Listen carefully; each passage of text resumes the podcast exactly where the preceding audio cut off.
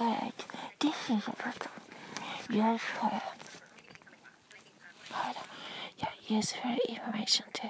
And we love you. We love your podcast too. And uh, those other communities too. Some are like security background sound. Besides, you're good, they're good too. They are. someone in their time with me, there's a lot of overlap with that desire to be a lawyer. And I think that that's really cool. I never thought about it like that. Tell me more. What else did you learn doing stand up or that you've learned kind of teaching these comedy classes at work that's really that other lawyers can benefit from in their kind of professional life? the kind of things that I've learned, some of the things that I've learned when you're up there, first of all, you've got to know that the audience is on your side and people want you to do well. Even if that's not always true, you got to believe that. Like, you know, and I think that that translates for lawyers. Sometimes you feel like you can't do something, and, and maybe you feel like, you know, your coworker doesn't want you to succeed or your boss doesn't want you to succeed, but maybe you can just try it on that everybody does want you to, to do well and they're on your side and they want to have a good time just like they, they want you to do well. They want to laugh just like your audience. No, that, yeah, yeah, that completely makes sense. And I think that sometimes lawyers can self sabotage because they think people are out to get them or that they don't have the support of the people around them. And sometimes just believing that the partner isn't giving you negative feedback because they want you to fail, they're giving you feedback because they want you to improve. And everything's really a feedback mechanism. Mm-hmm. And where an audience is laughing, you know, partner gives feedback differently. So it's not as, know, as, I don't know, maybe, it's, maybe a, not, a non laughter is just as brutal as a bad markup. I, I don't know.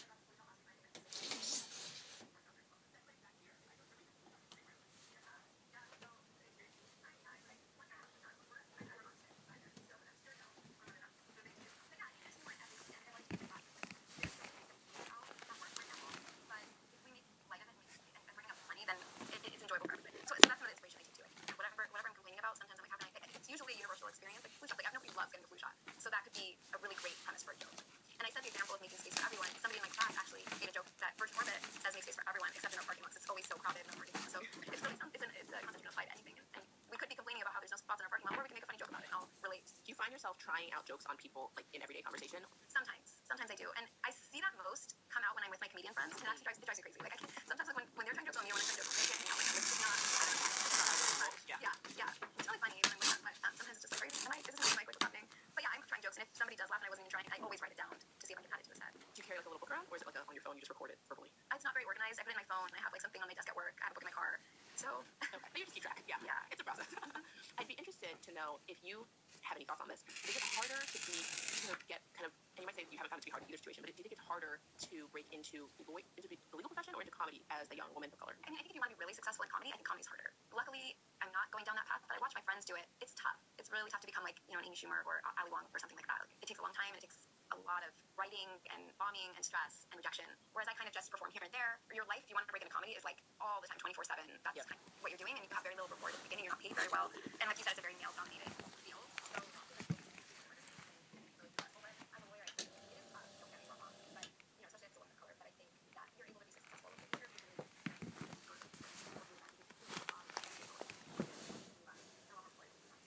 Yeah, I think I'm, I'm not surprised by that answer because it seems like another game, and there's just a lot of lawyers that are really successful comedians. So I understand that slightly. And also, there's no path, you know, path to being it's really just a grinding it out. I tell, and really just performing as much as you can perform in front of as, as many people as you can get in front of, and just hope that one day the right video goes viral or the right person's in the audience. And Yeah, exactly, exactly. And that the right the show the Laugh Factory once, and I was so excited and nervous because I thought they were going to record it, and then maybe like they liked one of my clips and maybe they'll put it on their YouTube channel or their Instagram, and they ended up not even recording that night. So it, I finally got my chance to be at the Laugh Factory, and nothing came of it. That's so terrible. You know, things like that always are happening. So. Yeah, well, it's also great though. Sometimes you just have something that makes you feel good and that kind of gives you that high without all of the stress and pressure of being quote unquote successful. Because I think that law probably already does plenty of that. oh, totally. So, in trying to manage kind of your day job and your night passion, I assume always a nighttime thing. I guess you probably do them in the daytime. Are there any habits or strategies that you live by that help you keep it all together and that really drive your success? Yeah, so I follow my gut in that what got me to here was that I was in the Bay Area, I was at another job, and I just followed my gut. I knew that I was supposed to be in LA. So I moved down here, you know, I found a job at Virgin Orbit, and I found this comedy class, and I knew that I was to take that. I just followed my gut. And then I also really, to get to success, I really tried to delve in and get out of my comfort zone in a way. Like when I found, when I was looking for a new job, I brainstormed all the ways that I could potentially get the job. Like I took a class on job search and, and how to, to efficiently do it. I networked, I went to events, I asked questions and got curious of people that I looked up to and said, how did you get that in-house position? I emailed my contacts, my resume. And so that's something that I usually do, you know, even at work. So like when I'm trying to be successful in some aspect of work, I really delve in. I try to do everything I can to ensure success. If I want to be a better manager, I'll read articles, I'll talk to people that are managers, I'll make a list of my goals as a manager, try to see how I can become that. So I guess I'd follow, I'd say I follow my gut and I delve in and, and get out of my comfort zone when I'm trying to become successful.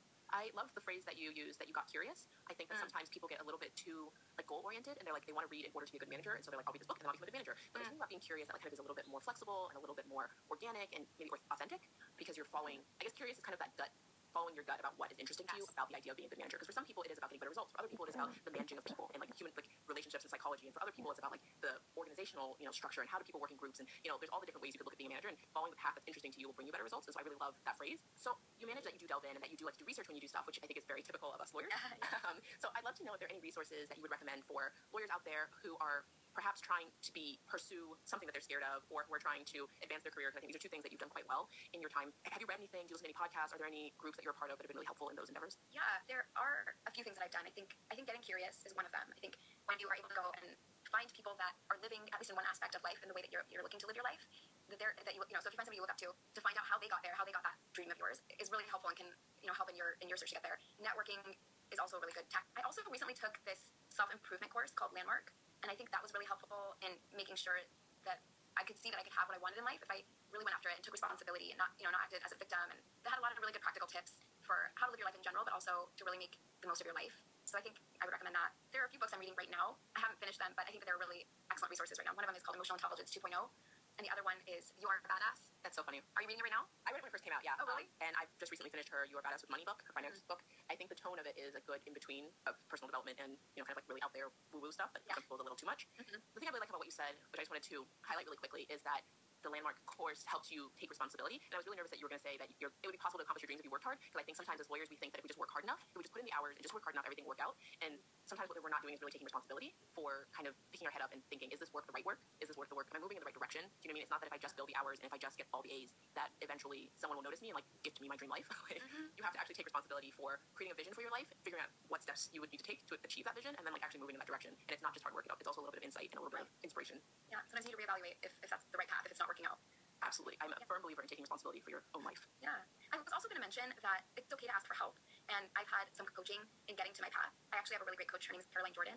And anytime I'm not sure or I'm, I'm upset about something not going right, I always call her and she kind of helps me plan out what steps to take and how to get, get what I want if, if that's the right path for me. In moving down to LA, she was a really big part of helping me figure out how to do that and um, whether it was the right choice. So I would definitely also recommend finding someone you trust to coach you in those, either in your career or in life in general, to get where you want to be. I'm such a huge advocate for coaching, and I think that it's really the like coaching is we all know what the word means, and I think that in a lot of areas of our life we're very comfortable with that word. Like if you want to be better at a physical sport, getting a coach seems obvious. You know, like Michael Jordan had a coach, like Kobe Bryant mm-hmm. had a coach, Tiger Woods had a coach, and we're fine with that. But then when we talk about our internal, like personal selves, it seems weird because we think that that's already fully formed. Like why would I need coaching to be who I am? I'm already who I am. But sometimes having an independent third party who's trained just like a sports coach is in bringing out the best in you can help you train the right muscles, can help you do the right exercises, can help you focus on the right things to reach that next level. Totally. And I think even, you know, CEOs have coaches. The best of the best have coaches. And, and, and so I think, you know, if you're struggling, especially in an area, it's, it's such a helpful thing to do. Even if it's like one or two sessions, Mhm. just to kind of help you. Yeah, I agree. Yeah, Oprah has a coach. I mean, Oprah has a coach. Oh, yeah, then I mean, if Oprah has a coach, I don't know who's too good for a coach. exactly. She's like America's coach.